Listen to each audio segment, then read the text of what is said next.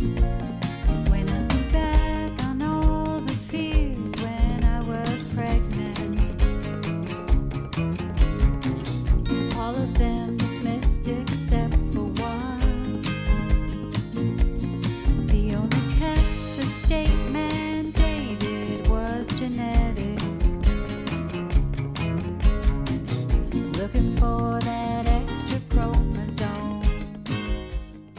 and welcome to the If We Knew Then podcast. I'm Steven Socks. And I'm Lori Socks. And today we're joined again by Ed Casagrande and Matt MacNeil from the Canadian Down Syndrome Society, who has a wonderful initiative called Project Understood. If you're unfamiliar with Project Understood, we do have an episode where we interviewed them and they discussed all about the project and their collaboration with Google AI and bringing the Down syndrome community to the table and making this AI technology more accessible. And by doing this, technology is going to do what technology is there for, and that is to advance the lives of others and to give supports. And it's really exciting because what it really speaks on is inclusion and a changing world. But today, our conversation takes a more personal turn. We kind of get into a bit of a deeper dive with them personally, kind of talk about their different experiences with Down syndrome. Um, Ed is a father of a daughter with Down syndrome, and Matt is an adult with Down syndrome. So let's get started. Matthew and Ed, thank you so much for joining us on the podcast again today. Hello, everyone. Thanks. Great to be here. Ed, let me start with you. What were your experiences with Down syndrome prior to your daughter's birth? My knowledge was very limited. You know, in my, you know, growing going into school, there wasn't someone with Down syndrome that was in my school. That so you know, my only, I guess, looking back, you know, there was uh, one person um, at the church that I went to growing up, and you know, I would see people in, in, in my in my hometown with Down syndrome. You know, that that's all I knew. And, you know, like I said, there was really no sense of of the ability. It was more about, oh, that person's not like me. And the turning point for me after having my daughter was going so every year um, or in the past the canadian down syndrome society does a conference every year where people from all over Canada come to to the conference uh, for over a weekend, and that was you know my first conference. I had just joined the board, and um, I was actually working the Canadian Down Syndrome Society booth. Like there's a number of booths, kind of like a trade show style format. And I was sitting down with uh, Nick, who's one of the members of the VATA team. Uh, and at the time, he would have been early 20s. And you know, this was really the first time that I actually sat down and, and spoke with someone with Down syndrome who was who was an adult. And you know, this is like my daughter. I think she would have been like four months old or five months old. And that I'll never forget that conversation because what I learned from that conversation, you know, after talking to, to Nick for over an hour is he wants the same things as anybody else. We, you know, we talked about music you know, we talked about girls and, you know, we talked about wanting to move out and get married and have a girlfriend and, and, you know, getting close to a girl and all those kind of things. And it was like, what that was a typical conversation with, I could have had with any 22 year old or however old he was there. So to me, that really just opened, opened my mind to say, you know what, similar to a typical person Nick, in that case, wants has the same hopes, wants, and dreams as anyone else. And you know, even spending lots of time with Matt over the past year with with uh, with Project Understood, you know, it was very same same feeling in terms of, you know, Matt wants a paycheck, he wants to pay taxes, he wants to live on his own, he wants to have relationships. It's it's the same as anybody else. Matt, first of all, I I love as a parent, and I'm going to come more away from the technology side as the parent side of of our podcast because I have a lot of questions myself whenever I'm watching. Uh, just with all the changes that are going on, and I just I want to say that I I love that you're out there and people are seeing ed as you said matt has a job and he's had it for 12 years and matt rides his bike to work and i you know some of my frustration as a parent sometimes will be that this is a surprise to people um, and that can be i can't. i can't imagine your experience matt if every time i did something people were blown away by it. So that's my question. If you know if you could talk a little bit more on your experience even when you were younger and and went to school because I know things have changed since since you were you know in elementary school or middle school or high school. And maybe you could talk a little bit about that because I personally find it very interesting. Yeah, can I remember that the different things that I did when I was in elementary school? I met of friends when I was a kid. Um, stuff that I learned that I didn't learn now is test math, like doing math and stuff. When I was a kid, my dad, my mom and my stepdad and them taught me how to do dot math, and knew nobody knew what that meant. So when I did the dot math in class and they saw me what I was doing, they looked at me saying, "What the heck are you doing?" And I said, "I'm doing dot math." And at the end of that, they told me that, can you teach us that? And at that point, they were so surprised that another way to do math is that way. So I made a great friends with doing that. And the other friends now come up to me and said, Matt, thank you for changing my life. You really helped me a lot when you were a kid. Don't change yourself. And that's where I come from now. To tell them that do not estimate who people are and stuff like that when we were kids. Yeah, that that's a great example where you know Matt just needed to be taught a little bit differently uh, to you know to adapt to the way Matt learns, and of course, you know he was able to to learn. So it's it's having that awareness that you know as I mentioned, you know people some people may need you know need need to be taught in a different manner or using a different resource or more visuals than words and just making up examples yeah. but it's it's we need to kind of think beyond there's only one way of of, of, of doing things and, and, speaking of school like even matt he went to college and he lived yeah. in residence so again when i when i found that out you know, as you mentioned, Lori, it's like, wow, you know, when I, when I hear things like that, it's like, okay, well, then my daughter should, maybe my daughter can do that. You know, maybe my daughter can can live on her own and and and go hop on her bike to check work work schedule and and and go to school. So it's just very very comforting to see that and that's you know one of the roles of, of, of the VATA committee that I spoke about before where Matt sits on it, it's to give inspiration to especially those new parents who you know they're they're going through lots in their head in terms of what the future will hold and what you know what will you know what what what's going to come out of all this. And seeing those real life examples it, it's it's very motivating. And and again going back to that first conference that I went to um, when my daughter was was was four months old at the time we only had two kids but seeing families where you know you know that had people with Down syndrome and, and typical people and interacting and siblings and sibling rivalry.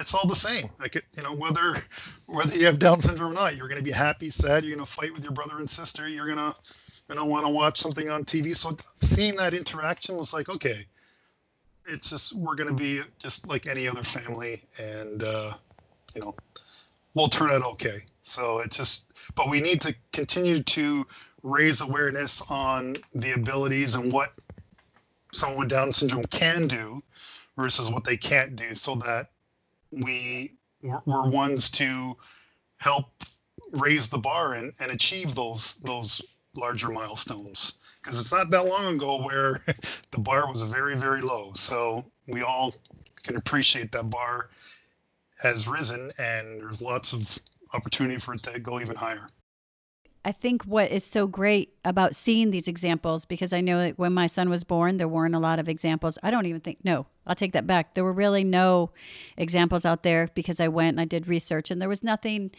very hopeful. And I think what having these examples to where more people see the capabilities and the changes I think it's more the change of perception than than the abilities because I believe that the abilities were always there. It's just how they were limited in society. I think that takes away a lot of the fear and and what I experienced as a, a new parent was not not only just the fear of being a new parent like I was with my daughter, but there was so much unknown and the only known was stuff that really kind of put fear in in our hearts because it was limits and I and I love that you know that's one thing I said to my husband when Liam was born is just like so- Sophia will go to college if she chooses, Liam's going to go to college if that's what he wants to do. But it wasn't a norm that was out there. It was something that you you weren't given that you it was almost like I was stomping my foot in the ground and it shouldn't be that way. No, even for me, when when Lori would say that, I, I went, "Oh, okay." I mean, but did I really believe it? Not initially, because I was brought up to think of someone with Down syndrome as limited. I wasn't. Lori was not. So she really has brought this great positive attitude that is only gonna, you know, if you if we told our typical daughter that you're not going to college because she couldn't, because she'd be unable to do it, then right there I'm limiting her, and she may not go to college for that very reason. So having these positive attitudes and telling everyone what they can do, just like how you said, Matt, what can you do, not what you can't do. That's going to really make everybody rise to that that higher bar that you talked about, Ed. Yeah, and, and it just goes back to, and again, this applies to uh, everyone. Is just, you know, not shutting the door on people and, and, and, and creating those opportunities where doors are open so that you know someone has the opportunity to to see what's on that you know on the other side of the door there you know going back to you know, how I think about the future all the time. I'm hopeful as well, you know, and I'm, you know, Liam, you said Liam is 10 years old? Yes. Yeah. So, you know, my daughter Emma is six. So they're going to go through school, you know, for the most part, very inclusive classrooms and, and they're going to be surrounded by peers and, and their classmates and friends who, you know, I'm hopeful that they see Emma as Emma and not, you know, Emma the Down syndrome kid. But those classmates, those friends who are very young right now, they're our future leaders. They're the future bosses. They're the future HR departments. And I'm hopeful that to them it, it isn't it will not be a great leap. I'm hoping it happens much sooner than than, than that, but it's it, it's not a big leap to to be diverse and to be inclusive, you know, beyond school and especially when it comes to work, because I think, you know, there's lots of opportunity there. I think, you know, today a lot of companies feel that yes, you know, we need diversity not only from you know um, physical, um, but you know, just all all walks of life. But I think a lot of people are held up on the how, how to do it. You know, what supports are in place to, to get that done. So I'm hopeful that we will overcome that. But uh, you know, that's a huge area that you know I'd like to like to see some some progress made on. Agreed. And I think that's the that's the whole advocacy for inclusion is because it does start at the foundation of having having society just be inclusive. So everything is accept just you just accepted. You're just it's just there and let's start from that even playing field as we are who we are and everybody is different. And everyone has something to contribute. Uh, Right. Uh, Matt, can I ask you, when you were in school, did you uh, attend in an inclusive classroom? In high school, yes, many times. I uh, took everyday life math, and that taught me a lot of stuff that I didn't know. Like now, I do now, but I took stuff that I didn't know I can could do before. But when I did, I loved it. How did you feel going into the inclusive classroom, or how were you accepted then? What was that experience? Maybe because my sister had friends that knew knew me. Maybe that's one of the reasons why. But but then sports was, was when I was thriving because I wanted to make a change. So I started to run for student council. And I did one little word that made everybody thought, who is that on the microphone? And so I said my speech, I said I might be different, but I could make a difference. And last thing I know it, everybody in the school said, "Wow, that's Matthew." Like, that made my day. And then I made the student council that way. because of them seeing behind my ability and see the person first. I hope you don't mind if I steal that motto. Uh, I might be different, but I can make a difference. That's fantastic. We Thank got to copyright that one. Trademark it. Make a T-shirt. Right. Uh, Matt, what what college did you go to? I'm so I'm Fleming College in Peterborough, Peterborough, Ontario, which is about oh two hours away from Yeah. Toronto. two hours east of Toronto, Ontario. And and what did you study in college? So in that um, college, they had a, a class called CICE, Club Integrated through Club Education. So I was going for uh, rec and leisure, so Rec. Oh, Rec, Yeah. And that's so like you know Matt's college, like that's from his house. That'd be like four hours away. So we're not talking like right around the corner from from the parents' house where they can check out on Matt. He was he was uh, far away, and he got it done. Living on campus, right? Living on campus, learning the bus routes. Can I ask a little bit about your experience going into going into the classroom? How you, um, In college. yeah, in college. I'll let I'll let you talk on. What that experience was like when you first went. My first experience going into a classroom that uh, I didn't know anybody. So uh, I just went in as a student and sit down, listen to the teacher. If somebody came and talked to me, I talked to them. Um, signed up for like bus buddies, so somebody in there who was my bus buddy would be easier to talk to. And they would show me what friends to talk to and be in the right path of who I talked to to get help for homework and stuff.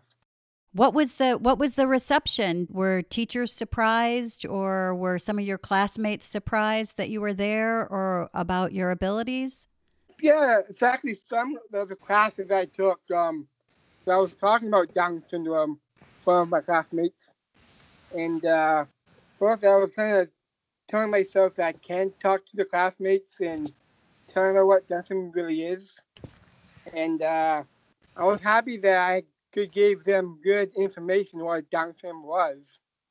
And in fact, I made a friend who kind of helped me with the project, and I was happy because it really turned out as a uh, great project at the end of the day. Matt has a very engaging personality, as you can probably tell, and and uh, you know he's easy to talk with. He you know he he can joke around like the best of them, and like I say, he's a big sports fan.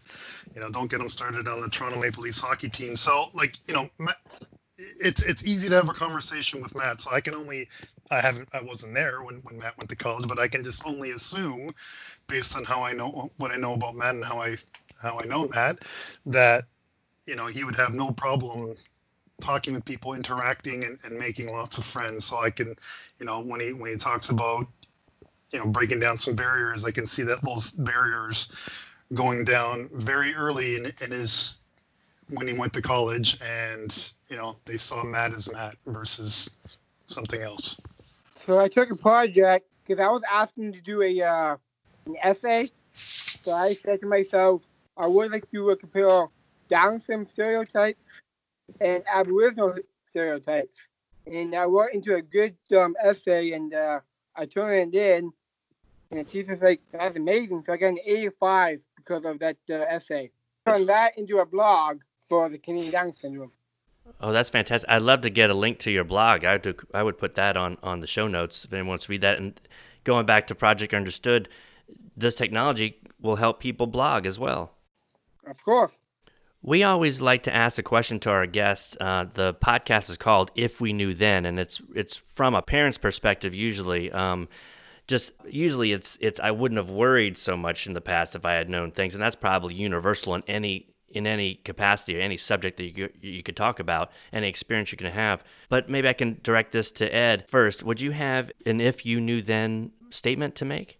yeah a good good question uh, if i knew then well things are going to be okay Isn't that fun? Funny how um, at the beginning of a journey, you uh, have all these questions and the unknown, and uh, it's just human behavior possibly, and also just the information we have. The unknown's sometimes so scary, and when you have sometimes negative input or negative information that you get to, your mind even expands that and makes it where you're really fearful. And I believe that all this positive, positive things that we're putting out, that the project is putting out, is really going to change the initial thoughts uh, for parents, in particularly when they find out they're going to have a child with Down syndrome. Yeah, and in fact, you know, that was really the first campaign we did you know, three or four years ago called Down Syndrome Answers, where you know I can go through my experience, which is very similar with a lot of people. Is you know once you find out whether you know uh, prenatal or at birth, you know it's just it hits you like a brick wall because you didn't expect it, and then what do you do? You go online and you search for answers, and you get a wide range of information, and you know some of it a lot of it focuses on the limitations versus the potential. And so we created a campaign called Down Syndrome Answers where we actually looked at, you know, what are the most asked questions on Google when it comes to Down syndrome? You know, how long does a person with Down syndrome live? Can someone with Down syndrome ride a bike, drink alcohol? A number of questions. And what we did is have people with Down syndrome record answers to those questions. So not only we're trying to you know squash some myths and stereotypes but seeing and hearing the answer said by someone with down syndrome obviously puts a, a human aspect to it and you know going back to what i said you know things will be okay seeing it in that context you know it's not a cold piece of paper or a cold piece of text that you're reading and trying to understand well how does this apply to me seeing someone giving you a, a heartfelt response makes a big difference in, in how you're getting that information. So yeah, that's that's another campaign you can check out. A lot of these campaigns you can find on the, the Canadian Down Syndrome Society website, uh, cdss.ca. I'll look that up, and if, if I if I do have a problem getting it, I'll I'll make sure I get the link from you because that's that's definitely something we'd love to promote. Matt, do you have an if you knew then? Were there were there times, Matt, where you maybe when you were younger you felt that, oh, I can't do this? That's a very good question. Public speaking was the toughest thing I ever done. When I kept going, like back then, I didn't know how to do public speaking, and now look at me right now. So, I think public speaking helps me now, and that back if I could think that then, that how I can speak clearly enough to talk to people. And you were you were a little nervous when you first started public speaking. Yes. I think everyone is. That's one of the, the scariest things you can do. You know, listed listed under like being a fighter pilot trying to land a plane on an aircraft carrier. That can be really nerve wracking. Yep. What helped you with your public speaking? Well, technology. The one thing that helped me with my uh, speaking, because as you guys know now, I'm mumbling, but trying to figure out a good answer to answer the questions and speeding up my answers. So those kind of things that helped me to calm down and think before I say stuff. And I think the more the more speaking engagement you have, Matt, the better you get at it. So, you know, with your with your work with VATA, and you know, you're oftentimes even you know going back to some of those conferences, you're you're up on the stage with a microphone, or you're you're leading a, a discussion with your peers. So, I think you've because you've had so many opportunities to speak, you know, you're much better at it, just like you know anyone else. It's all about repetition. Matt, can I ask you? You know, Liam, he's cognitively there as far as speaking, but his expressive language is comes in a little bit slower, and we work on that and we assist him with speech.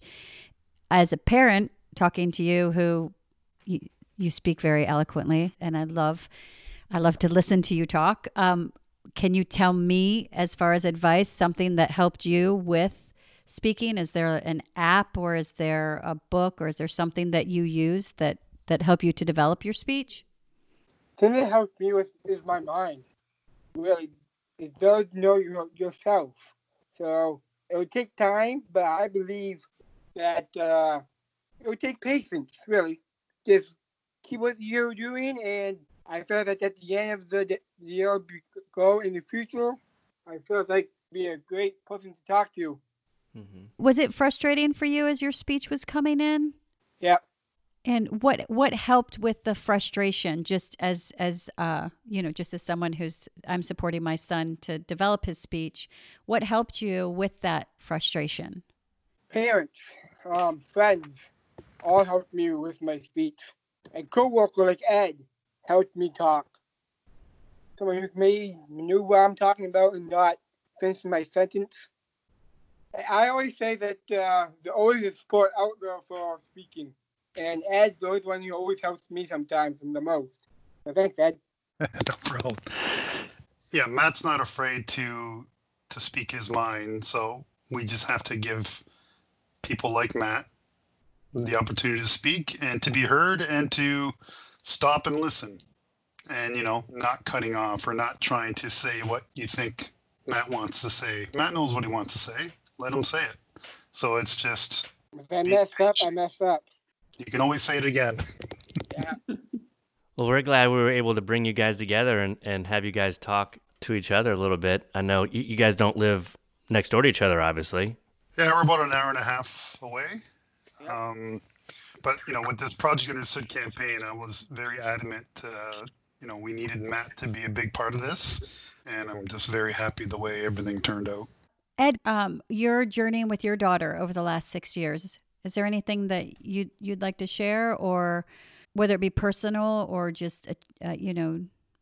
I'm I'm very very very hopeful for the future. Like I've I've seen how my daughter thrives in school and in social settings and you know the thing that she does like you know i don't see emma as someone down syndrome i just see emma as emma and you know i'm i'm not while i you know there's things that i still think about about the future. I'm not i'm not fearful. I'm I, and you know maybe i'm naive but i think things are going to you know we're at a time we're in a big big time in, in society. And again it just it goes back to you know just beyond down syndrome where i think there's going to be some big changes. And we're just on the on the tipping point and and so i'm very i'm less scared. I'm not going to keep my guard down but i'm less scared Yeah, I don't think that's naive at all. I, I, I No, we're with you. Ed and Matt, it's been a pleasure talking with you. Thank you for joining us on the podcast again. thanks a lot for the opportunity to speak It's a pleasure to be on your podcast. Please follow us on Twitter at If We Knew Then Pod, and you can drop us a line on our Facebook page at If We Knew Then Pod, or visit our website, ifweknewthen.com, to send us an email with questions and comments. And you can join our mailing list there and get alerts of future podcast episodes. All these links will be added to this episode's show notes. Thank you again, and we look forward to you joining us on the next episode of If We Knew Then.